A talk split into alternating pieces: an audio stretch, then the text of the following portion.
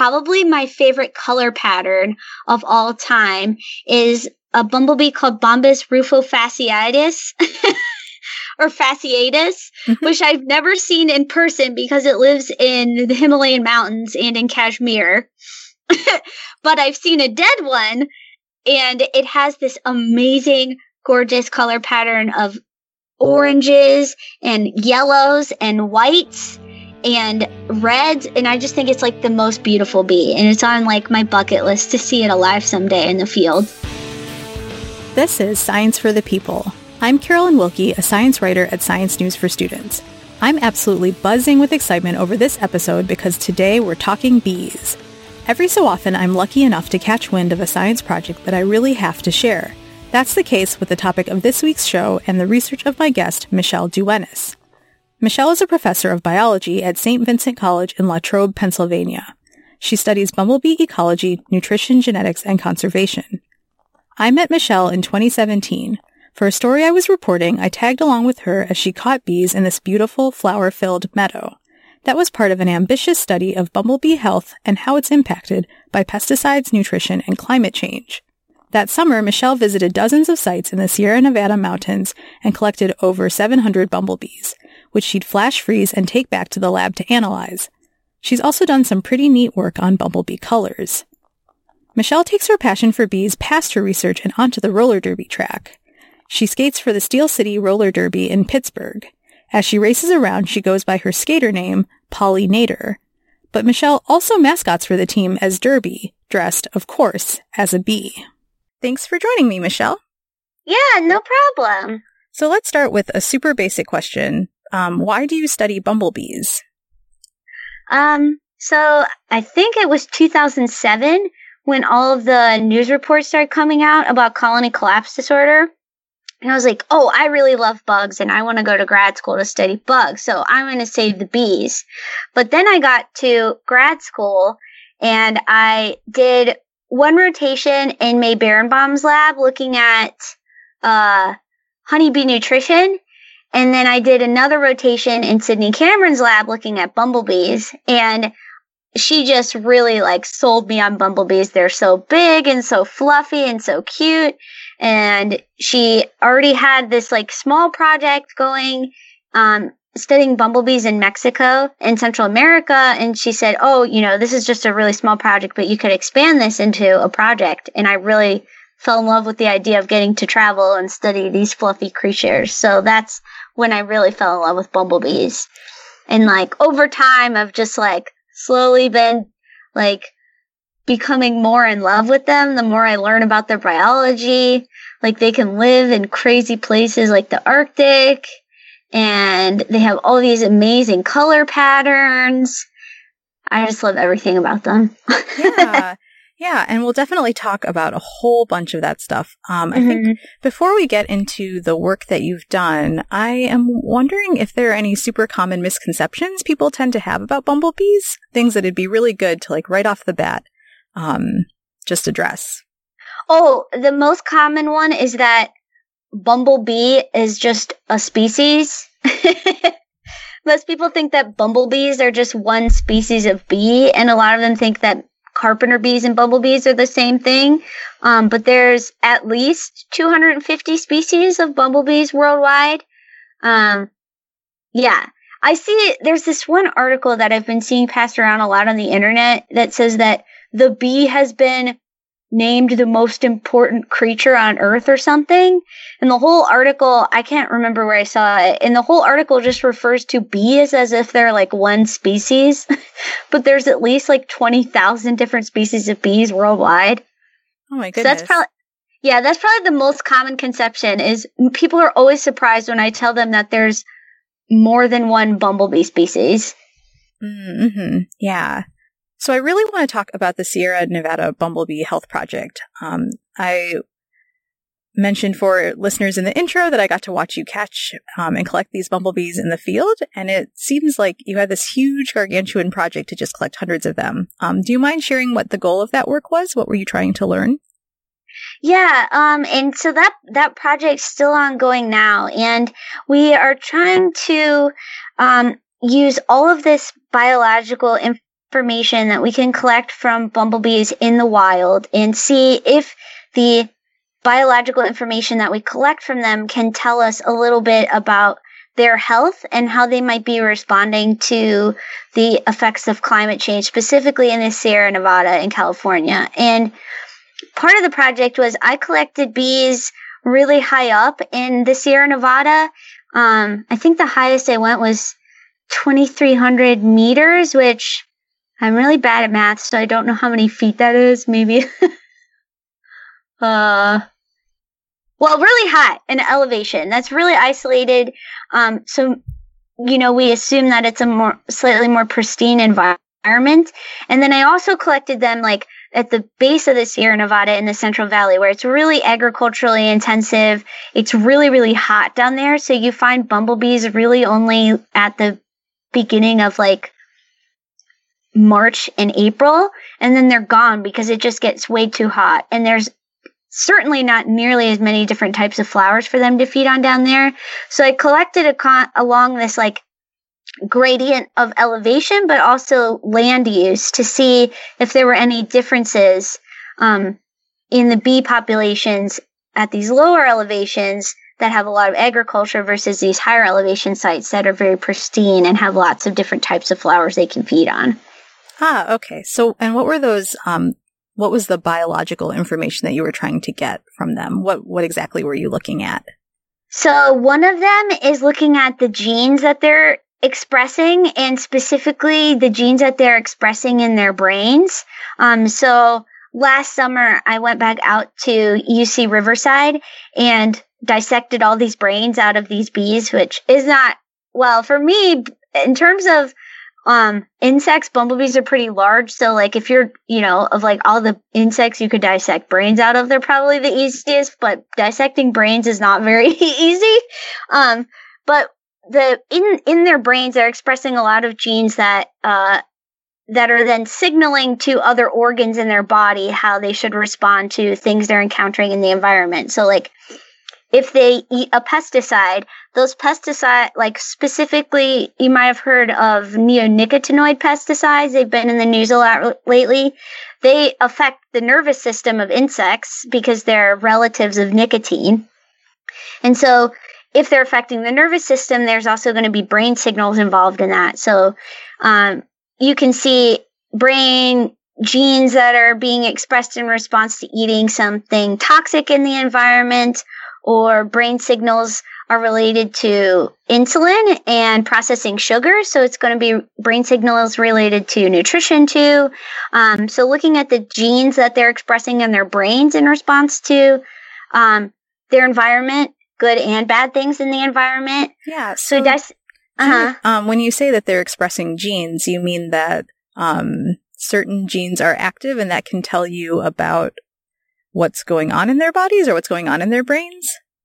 Yeah, yeah. So um, you might expect maybe a, a bee that might have eaten some pesticides in the environment to you might hypothesize that like that bee would have more detoxification genes being expressed than a bee that hasn't been encountering pesticides in the environment or um, a bee that's getting really really good nutrition um, might be have having different genes involved in breaking down sugars and signaling to the rest of their organs that they should be breaking down sugars. They might have different gene expression patterns than a bee that's got really poor nutrition. Ah, okay. So it kind of helps you zoom in really close to what's actually going on in the Yeah, body. yeah. And then the other thing that we so we did the brain the the bees' brains and we did two different species of bees, um, Bombus vosnesenskii, which is the yellow-faced bumblebee, and then Bombus melanopygus. Uh, I think the common name is the black-tailed bumblebee. I usually call it the black butt bumblebee. And then um, we also collected. So we also collected pollen from each bee. So when I I think I did this when we were out in the field together. Um, after I'd stunned the bee, I'd scrape the pollen off of their legs and then what we did is we submitted that one of those pollen. So they got two legs that they collect pollen on. The pollen from one leg um, was sent off for what's called metabolomics. So it's like doing a huge nutrition profile of all the stuff that's in the pollen. So like lipids, proteins, um, these things that are called secondary metabolites that some plants um, make, looking at all that stuff that might be in the pollen. And then the pollen from the other leg of the same bee, we sent off to sequence the DNA in it to identify the actual plant species that were in it. Ah, okay. So you were trying to get an idea of the nutritional value in the, the, the pollen and then also making sure you knew what plants they were in the first place. Yeah. Uh-huh. Yeah. Can you say a little bit more about catching the bees and stunning them and how, yeah, just what you would do when you were out in the field on any given day? Yeah, so I would show up to a field site and I was trying to get um 20 samples total from each of my field sites. So I had like really good replication. And so I'd show up and I'd set up my my office which was basically a table. And sometimes I, I got a tent later on because I was getting really sunburned, but I'd set up like my, my mobile processing office, which was like a collapsible table, a liquid nitrogen tank, and then like my deck chair.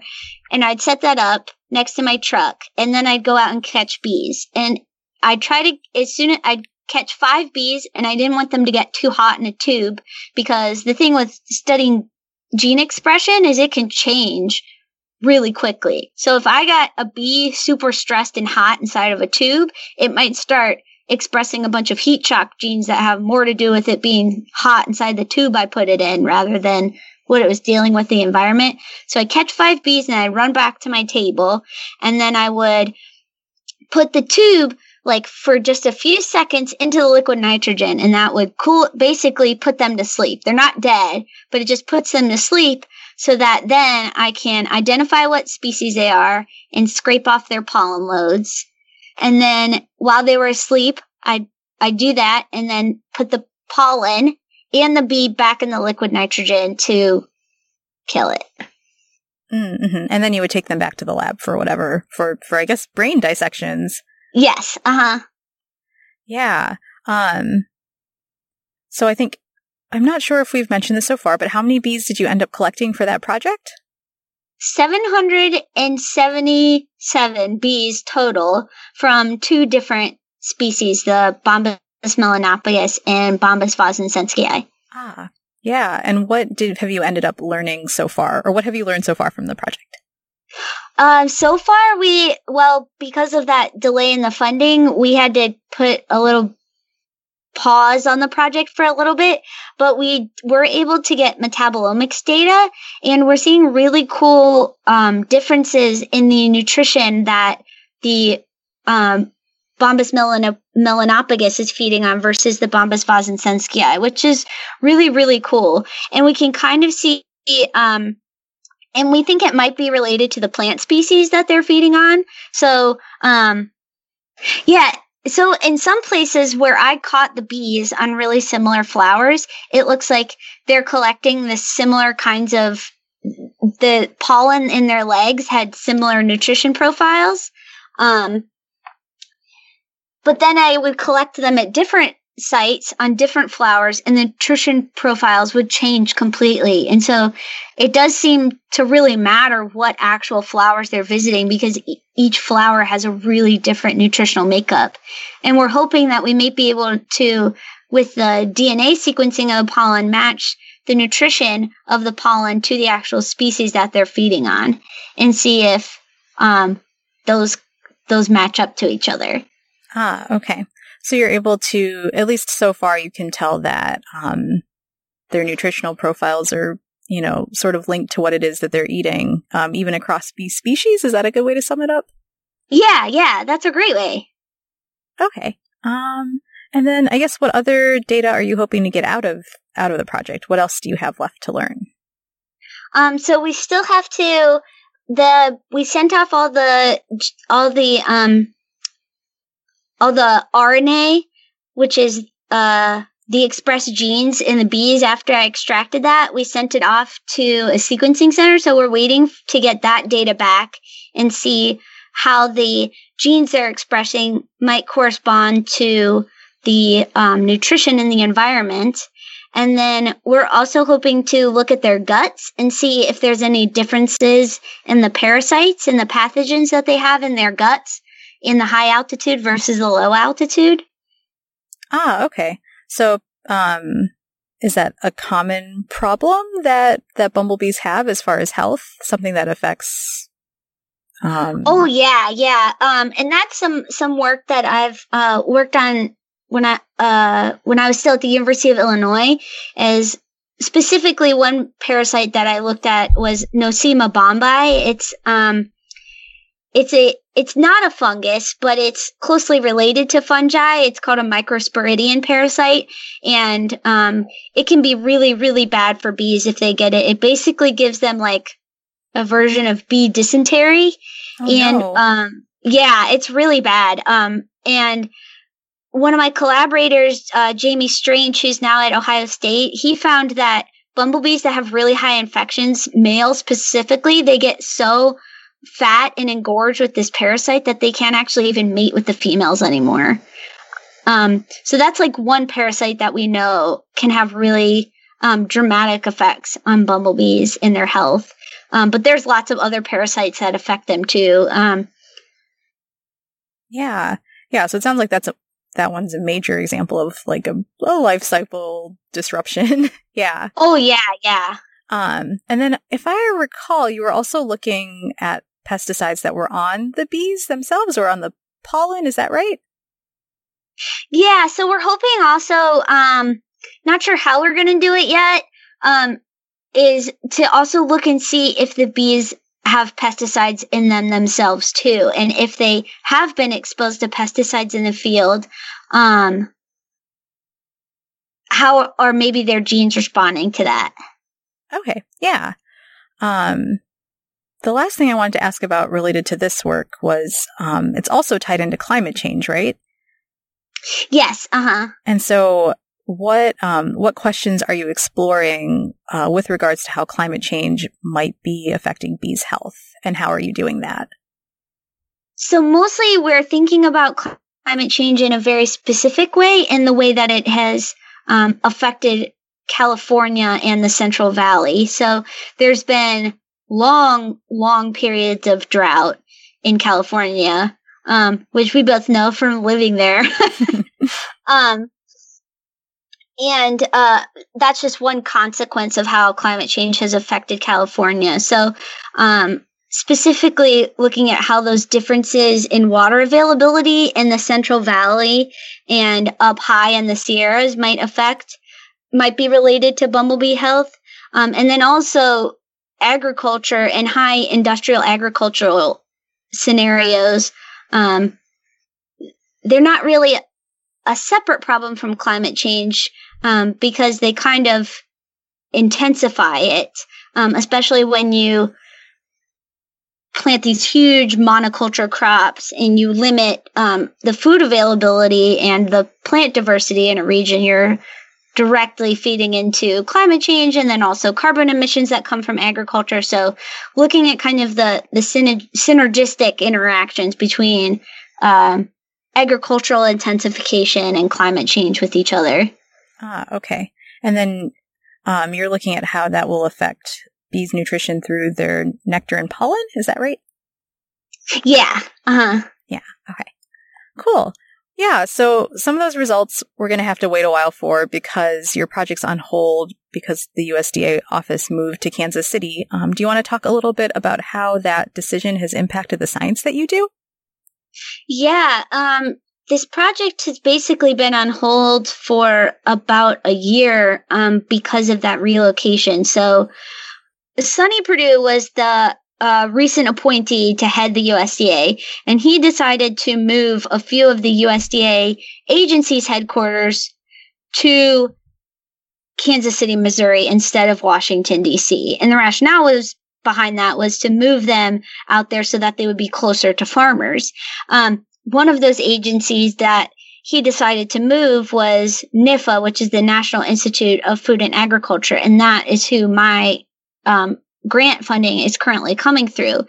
But with that move, um, I think the number is 92% of employees either uh, left or were fired with that move. Oh, wow. And so, uh, for about a year, there just was literally no one in awards management to process the conversion of my grant. So I left, uh, University of California, Riverside because I got a faculty job at St. Vincent College.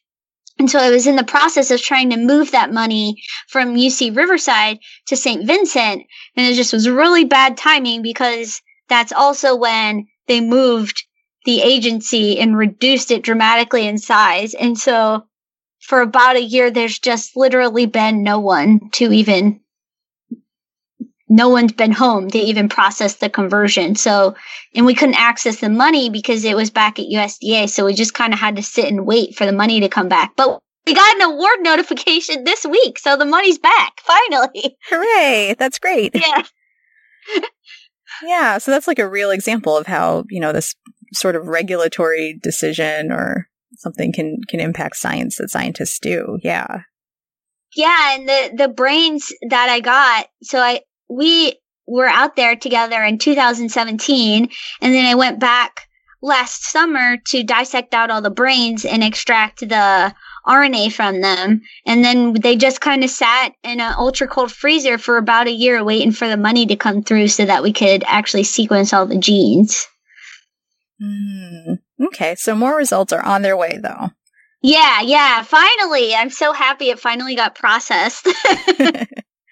Um, let's talk about some of the work that came before this. So you've also done a lot of work with bees in the lab. Um, and I'm just curious what, um, what it's like to work with bumblebees in the lab, what it's like to raise colonies and, and some of what that work explored. Yeah, so the so part of this grant was doing paired field studies, but also working with bees in the lab to kind of simulate smaller controlled studies. So out in the wild, we don't, you know, I don't really know what's happened to these bees before I collect them. But in the lab, we can simulate specific scenarios to see how it affects their gene expression and then compare these highly controlled experiments to what we see in the wild and try to infer from that what might have happened to them. So um, there were some experiments that we ran where we fed them um, the main point was to give them two different pollens of different nutritional qualities. One from a flower that had um, lower contents of fats and proteins, and one that had higher contents of fats and proteins, and so, see how it affects queens and how well they're able to establish nests, and um, to see, yeah, to see how those two differences in nutritional profiles might affect um, their ability to start nests. And the one that had the pollen of lower nutritional quality had kind of like a, a delayed start in her in their nests. And their young developed a little bit slower than the pollen with higher nutritional quality. So it kind of um, what we saw in the bees in the lab is that it looked like their development was moving a little bit slower on a lower quality diet rather than a higher quality diet Ah, okay. And that probably makes a big difference for their their the success of their colony or um Yes. The tricky thing about working with a social organism like bumblebees is that like if you're trying to figure out how well they are being able to go from one generation to the next, um, the worker, it's tricky because the workers don't actually produce most of the offspring. They may make eggs that will sometimes make males. So that's the other thing that's tricky about bees is that um, males come from unfertilized eggs and females come from fertilized eggs. And then on top of that, the workers don't actually make most of the offspring. They, they, their ovaries aren't developed and they don't mate, so they can lay male eggs. And so they will contribute like males to the next generation, but they can't make queens, which are the egg making baby makers of the bees. Oh wow. So that's so weird. Yeah, it's really yeah, and it adds like this layer of complexity on trying to figure out like how like so if something affects the health of the workers, that's not going it's going to indirectly affect the health of the whole colony. Um not directly because they're not the ones that are actually contributing to the next generation, but they are the ones that are feeding all the babies, right? So if they, if something inhibits the way that they feed all their sisters, that's going to then ultimately affect how many individuals then make it on to the next generation. Ah, okay. And actually, that is a pretty good segue into something else that I wanted to ask you about. Um, one thing I learned from you when we met um, was I actually didn't know much about the life cycles of bees and didn't really know that queens are these sort of like enterprising creatures that strike out on their own and, and start these colonies. Um, do you mind sharing a little bit of what that's like? Um, you know, how, when that happens in the year and what, what the process is? Oh, yeah, sure. And it's a little different depending on what part of the country you're in. This whole, so like down in, in Southern California in Riverside, this whole process, like the whole life cycle of a bumblebee colony is like scrunched all into like two months because there's just not flowers and it's too hot for them the rest of the year. But um, this is kind of more drawn out and considered like the quote unquote more normal life cycle where I am in Pennsylvania, just because we have um, a much longer period of flowers available. But basically, what happens so like in Pennsylvania in the fall, in like uh probably October and maybe even also into November, what the colonies start producing what are called gynes, and those are the going to be the queens for the next year. So they go out and they mate with male bumblebees um, in the fall, and then what they do is they go and they collect and eat a lot, a lot of food because they need to build up their fat bodies, which is this basically an organ that kind of functions um, well, a lot like fat in humans, but also kind of like their liver because they kind of use it to detoxify stuff. They got to make that really big and fat because they need to store up a bunch of nutrition reserves to survive the winter. So they go out and they mate and then they eat a lot, a lot of food so that they can get big and fat and healthy to survive the winter. And then what they do is they dig into the ground um, and find a good place to hibernate. And so for about three months, they'll hibernate by themselves as a single queen in a little hole in the ground. And then when it becomes warm enough again, they'll come back out and that's when they actually start a, a, new colony of their own. They've already mated in the fall, so they're ready to already start laying eggs. So they'll go out and they'll find a place where that's suitable for their nest. And that can sometimes be like um, under a grass pile or in an old rodent's nest um, or sometimes the crawl space of your house or under your deck. Uh, one time I got a call when I was still in California to get a bumblebee colony out of somebody's hot tub. Oh, wow. Yeah, they'll just find any crevice that's kind of like stable enough and big enough to support like a growing colony, they'll nest in there. Um, and so once they pick that spot out, and you can, I actually saw queens doing this in my yard yesterday is you can kind of spot a nest searching queen because one, she's huge. She's like, can be like an inch and a half long. And two, she's not visiting flowers. She's kind of zooming around really low to the ground and checking out holes. And so they'll like land and maybe they'll crawl into some rocks and then you won't see them for a while and they'll be like, oh no, that wasn't a good spot. And they'll fly back out.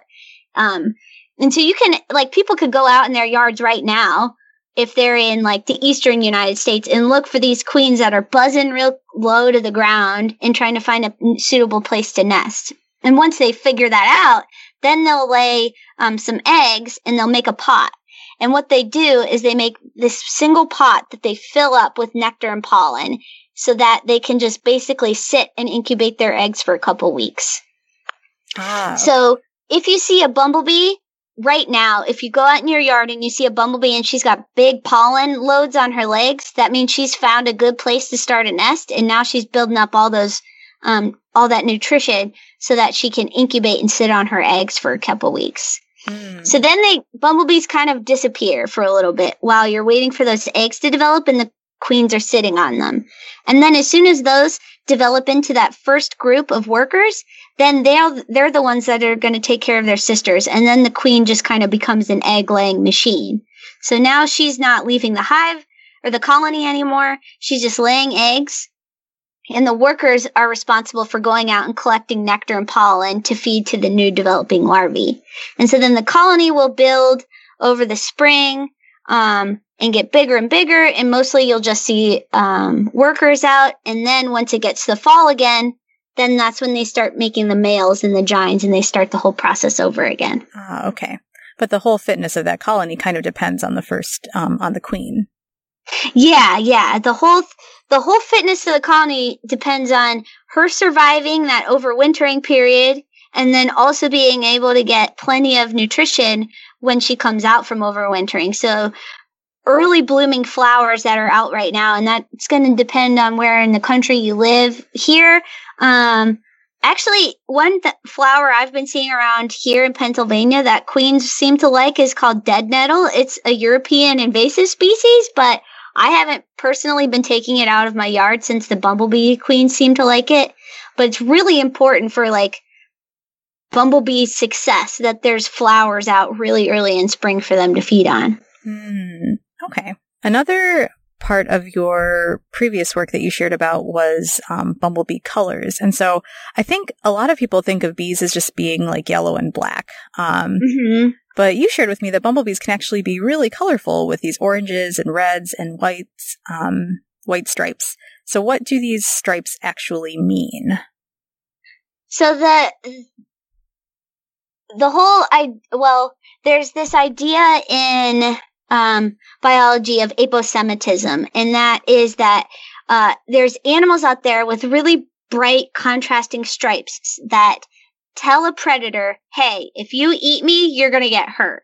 So, with um, bees um, and wasps and other things, that black and that black and yellow signal is kind of like a big bright warning sign to predators that if they eat something that is those colors, they'll probably get hurt. And how they learn that is they eat something like that for the first time. So usually it's like young birds or other predators.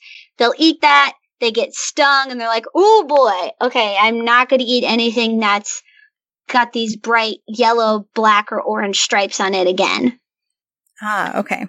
But then these stripes can actually be really specific to certain populations, and that's what you studied, right?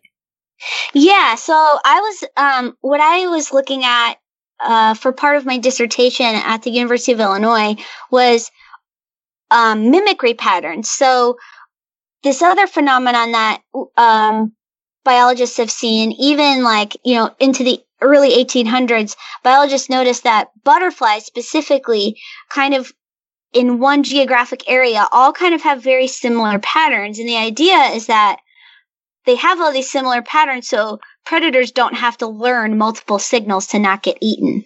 And sometimes um, you can find like um, animals that are safe and not toxic at all are mimicking ones that are toxic. So there's a lot of ones that are really common around here in the United States are hoverflies.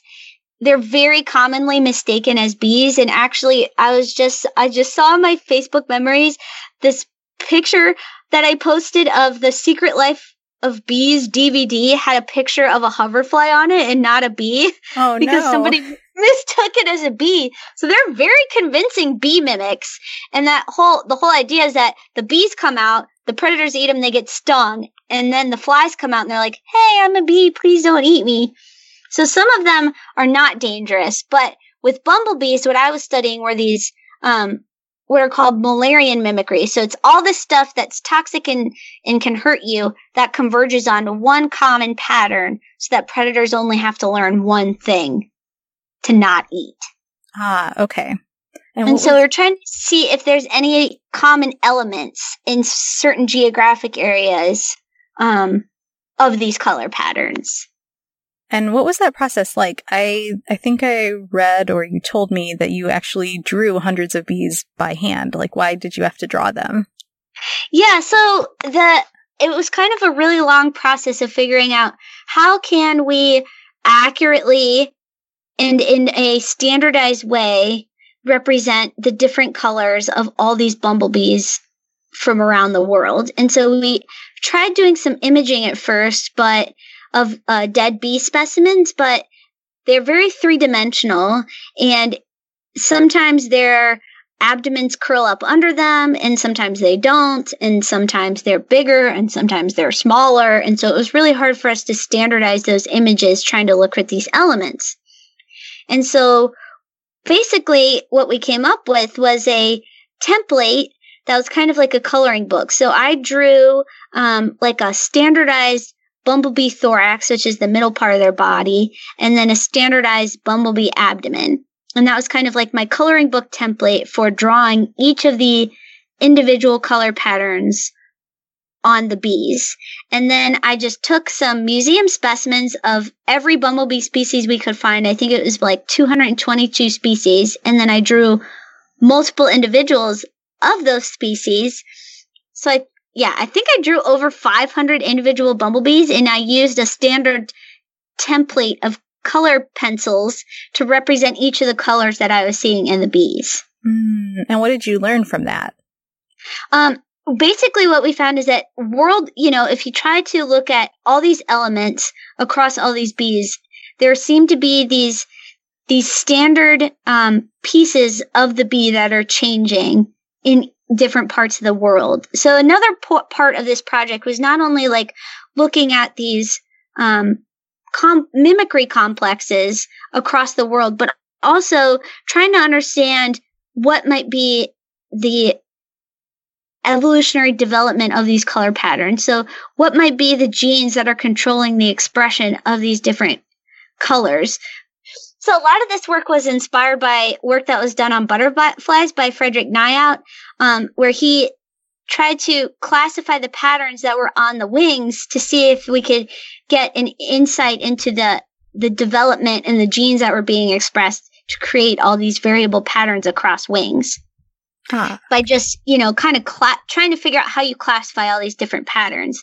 And what we found is that most of the elements that make up all the color patterns that you see around the world, for the most part, correspond to the body segments that they already have. So it's a really simple plan um, that bumblebees have compared to like all the spots and eye patterns that you see in um, in butterflies. And what's what's my favorite thing is that um, well, I really liked this project because I I really love art um, and just getting to draw bumblebees for science every day was just I never took advantage of that and I love doing it so much. But also um, Heather Hines has been doing a lot of really amazing experiments. Heather Hines is a, uh, she was a, a student with me of Sydney Cameron's at Illinois, and now she's a professor at Penn State, has been doing these awesome studies of color genetics in bumblebees and has found that a lot of these genes that are involved in just like the basic body template of a bumblebee are also responsible for all these crazy color patterns that you see around the world. And so this kind of confirming what we have seen from me drawing all of them with colored pencils. Mm, yeah, that's really cool. Um, and I'm curious, do you have a favorite color pattern or a favorite bumblebee? Oh, yeah. So my, well, my favorite bumblebee of all time is Bombus ephippiatus, which is the species I studied for my for my master's and for my dissertation. Um, I just really fell in love with it, but probably my favorite color pattern of all time is a bumblebee called Bombus rufofasciatus. or fasciatus, mm-hmm. which I've never seen in person because it lives in the Himalayan mountains and in Kashmir. but I've seen a dead one and it has this amazing, gorgeous color pattern of oranges and yellows and whites and reds. And I just think it's like the most beautiful bee. And it's on like my bucket list to see it alive someday in the field. Oh, that's great. Yeah, it seems like there are just so many really cool colors and patterns. And uh, we'll have to put some pictures up to show our listeners what some of these bees look like. I think I want to also, I want to shift into talking about conservation. I think that's something that our listeners will be really interested in. I guess I would be curious what scientists think are the most urgent questions to address um, relating to bumblebees? Yeah, um, I think so. We've been um, having uh, these meetings that we've been calling uh, bombus with two S's. So like the genus bombus that bumblebees are in, but with two S's. And it uh, stands for building our methods with sound science. And it's this com- congress that we've been having with bumblebee researchers worldwide to figure out what are the important conservation issues that we as the community can identify to study bumblebees and then also um, what are is there a way we can standardize some of the methods we're using to not only understand conservation issues, but also um, just basic fundamental science about bumblebees. And some of the areas that we've identified in terms of conservation for understanding bumblebees is that um, we really want to launch, at least for the United States, a national monitoring method um, for consistently um, surveying bumblebees in the wild um, across the United States and doing it every year to understand how their populations might be fluctuating. And that's now actually happening. Um, Hollis Woodard, my postdoc advisor, is now heading up this national monitoring effort, which I think is really, really awesome. And so someday soon, the uh, the fish and fish and wildlife um, and other government agencies and scientists too are going to work together to um, monitor bumblebee populations every year and see if we can identify specific regions where bumblebees need to be um, protected and conserved, and then also trying to identify maybe um, species. So not just geographic regions, but also particular species that we need to be working extra hard to conserve. Mm, and how are scientists planning to do that? So, um, part of the this grant that Hollis is leading up is trying to figure out what are the methods that we can do to do that. Um, how most of what it probably will involve is people going out and collecting bees and identifying them and seeing what's out there, but doing it um, consistently on a regular basis and then doing it every year to see how those numbers might change. Oh, okay. Um, and then in response to that, you know, we were also talking about okay, so this national monitoring effort will help us figure out who's in trouble and where they're in trouble, but then how do we respond to that? And the Xerces Society is already doing, um, they're a uh, conservation organization for um, conserving invertebrate species. They have a lot of really awesome materials for what individual people can do, what farmers can do, um, what scientists can do to help conserve bumblebees. And they have like specific planting guides for different parts of the US, like what flowers can you grow to help conserve bumblebees, um, what you can do in your own backyards, like leaving um, bare patches of ground that bees can dig into um, is actually really important, providing nesting materials for them. Oh, just um, like dirt? Yeah, yeah. So bees, well, not just bumblebees, but um, a lot of ground nesting bees, they don't like to dig through mulch. Um, and it's actually very hard for them to dig through it. And so just having bare patches of ground that they can access and dig into is um, is actually a great way to help them. Oh, okay. Yeah, that was definitely something I was going to ask about because I think a lot of people will have on their mind, like if there's anything that they can do for bumblebees. Yeah, that's one thing is like, um, uh, don't over manicure your yards and do it in the name of conservation. so, uh, you know, um, not raking up uh, leaves because those leaves, um, the bees like to nest under leaf piles and grass piles, bumblebees specifically. Um, and then the, so like not over manicuring your lawn because some of that's natural those natural elements that make a lawn maybe look a little untidy are actually very good for bees. And then the other thing is try to plant flowers that are going to bloom at different times of the year so that bees have a constant food source all year long. Ah, okay. That makes sense. Yeah. So think about what the bees need, and you have an excuse to be a little bit lax on your yard work. Yeah, and the Xerces Society actually has signs you can um, buy that label your yard as pollinator habitat, so oh, your neighbors don't get mad at you. yeah. Um. So, so what are some of the questions that you're interested in studying next? Um, so my research program that I'm trying to build now at St. Vincent College is um, a little different than the heavy bumblebee focus that I used to have. So I'm at a small liberal arts college, but we actually have a very um, active research program with undergraduate students. And on a faculty of uh, a biology department of seven faculty, I'm the ecology and evolution expert. And so um, I'm not making all of my students study bumblebees. I don't want to force them to study bumblebees if they don't want to. Um, but I encourage them to like find something they're really interested in about because I know they're going to have a stake in it and they'll do a really good job with the project. So all my students are doing ecology evolution related projects and a lot of them have conservation applications, but they're not with bees. So I have one student who's going to start a project, um, looking at, uh, the pathogens that are in bat poop. So my student Sarah Maidment, she really loves bats and cares a lot about bat conservation. So what we're going to do is we're going to send these little um, guano collection kits to bat sanctuaries in Pennsylvania, and then we're going to try to sequence DNA of parasites and pathogens from their poop and see what's infecting bats locally in Pennsylvania.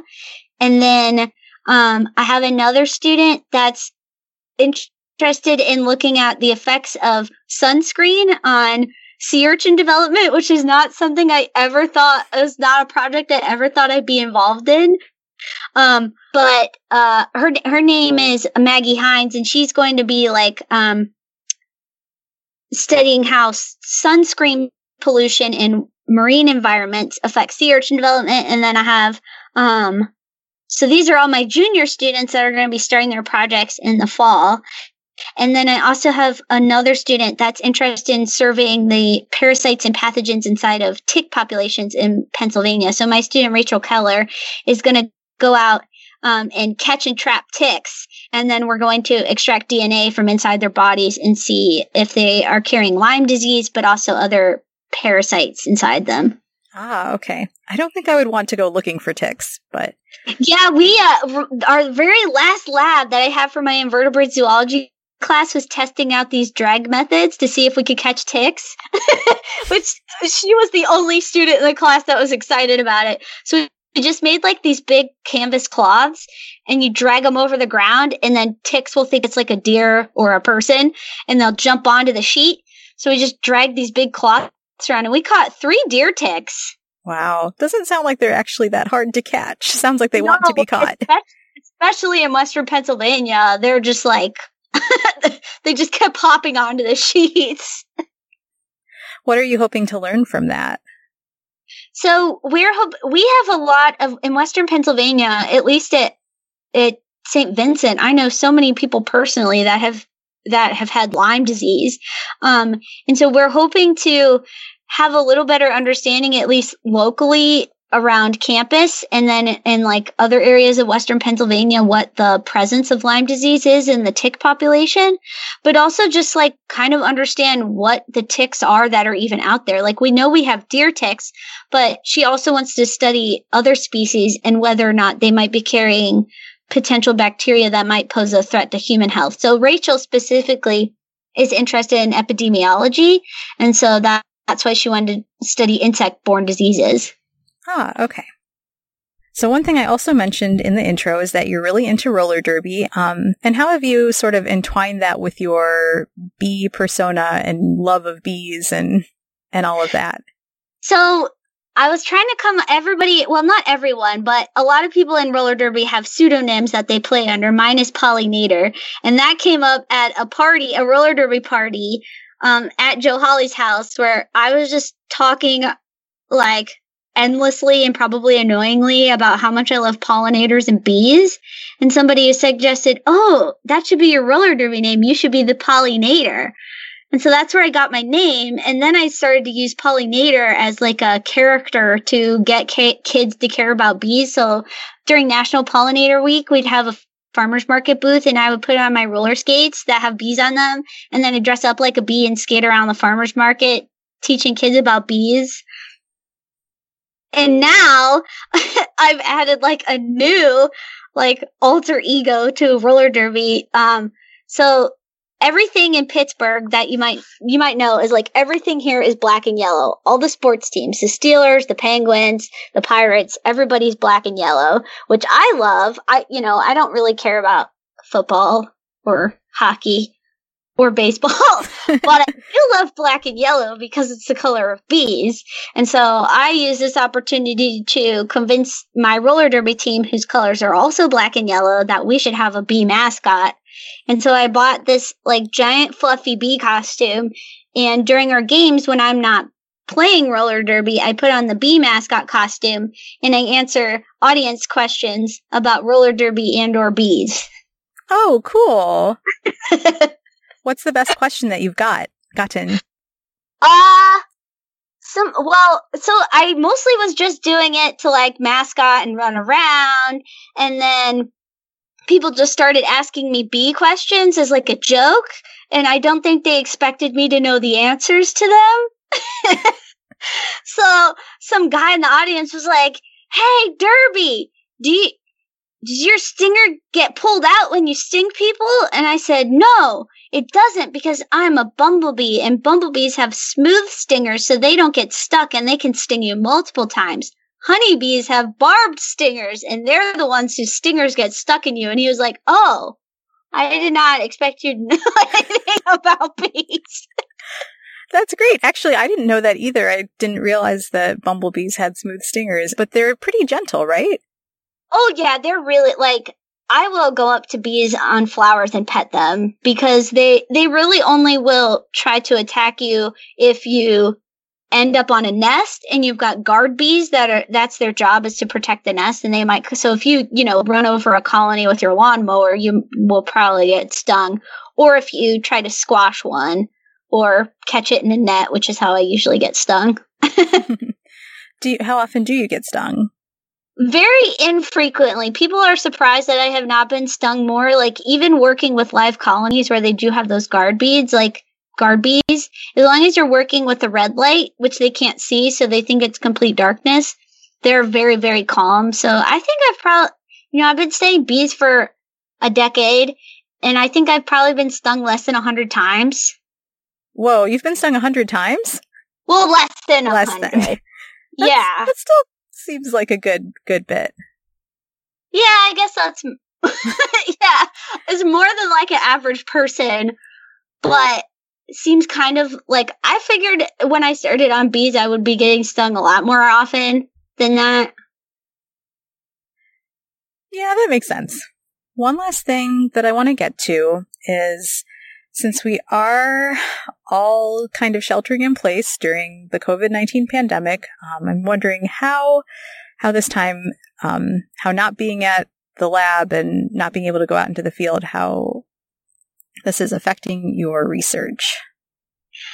Well, I was supposed to go out to California this summer to um, help finish up my USDA NIFA project, but that's not happening anymore. Um, a lot of samples that we've sent off for like sequencing of DNA, they're just kind of sitting still again because those places have been closed because they're not considered essential.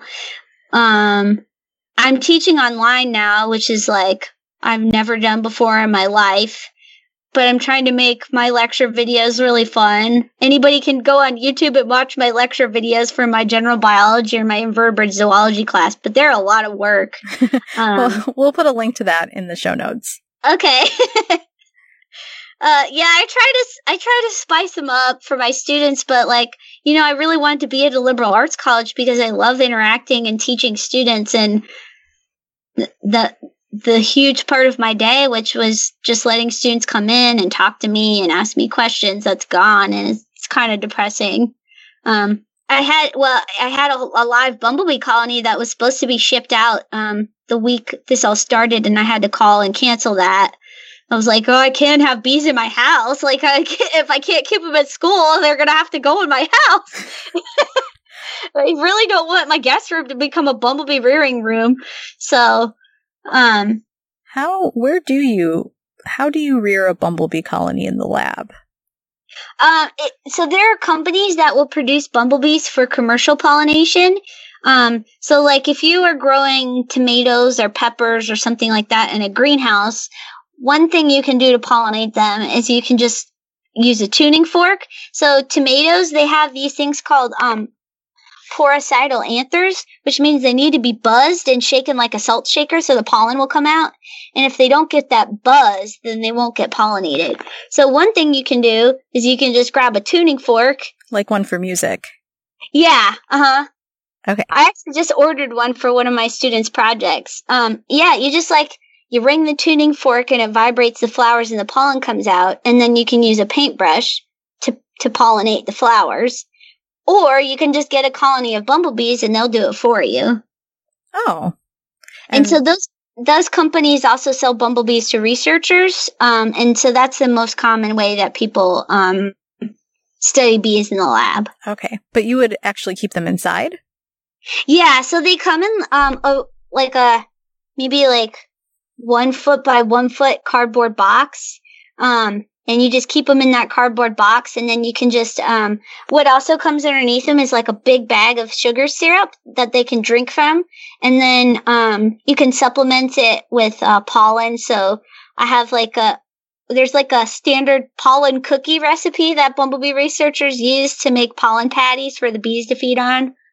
Oh that's not something i ever would have expected yeah, so uh, most of if you're studying bees in the lab, we usually feed them honeybee collected pollens. So if you've ever gone to a grocery store and seen bee pollen for sale, that's um, pollen that's been collected from honeybee colonies. So they'll put like this mesh on the entrance of the colony, so when the bees come in, it knocks the pollen off their legs and falls through. And then they collect those trays of pollen and then they sell it in grocery stores. So what bumblebee researchers do is we buy that honeybee collected pollen and then we grind it up and mix it with sugar syrup and make like these kind of like pollen cookies that you can then put into the colony and feed to the bumblebees. Oh, so you actually bake for your bees. Yeah. And sometimes um if you're so um the experiment I was talking about where I fed two different types of flower pollen to the bumblebees, that was with queen bumblebees. And if you're trying to get a queen to start a colony and lay eggs, she needs a lot of pollen and but sometimes that pollen can go kind of stale. So what I would do is make these tiny little, maybe like the size of an M&M, like a peanut M&M. Oh. I'd make like a pollen ball and then I would um, stick a toothpick in it and then dip it in, in uh, beeswax so that it would stay fresh for her. Oh, oh, that's great. It's like a pollen popsicle. Yeah, and then and then that keeps the wax keeps the moisture in, and then she also um, can repurpose that honeybee beeswax um, to make cells in her new colony. Oh, okay. Wow, there's a lot that goes into taking care of bees. Yeah. I think we're nearing the end of our time, but I have one last question for you. And um, yeah, I'd just like to know what's the one thing that you'd want everyone to know about bumblebees? Oh, hmm probably the most important thing would be that there's not just one species of bumblebees. There's at least 250 species of them and that they live all over the world. Uh, and what else? They're bumblebees can be really, really friendly. And unless you're trying to kill them, you really, really don't need to be afraid of them. Yeah, that's a great thought to end on. Um, Michelle, thanks so much for sharing about pollinators and also all this roller derby fun um, and and raising bees. And thanks for being on the show. Oh yeah, no problem. I love preaching about the bees anytime I can. Science for the People is listener supported. You can find us on Patreon, where you can support us with monthly donations in any amount. Your support keeps us afloat and able to keep making great new episodes, and we thank you for it. The show is produced by Rochelle Saunders and edited by Ryan Bromsgrove. We get help with special projects from K.O. Myers. Our theme song was written and recorded by Fractal Pattern, and its title is Binary Consequence. The show is hosted by Bethany Brookshire, Anika Hazra, Marion Kilgour, and me, Rochelle Saunders.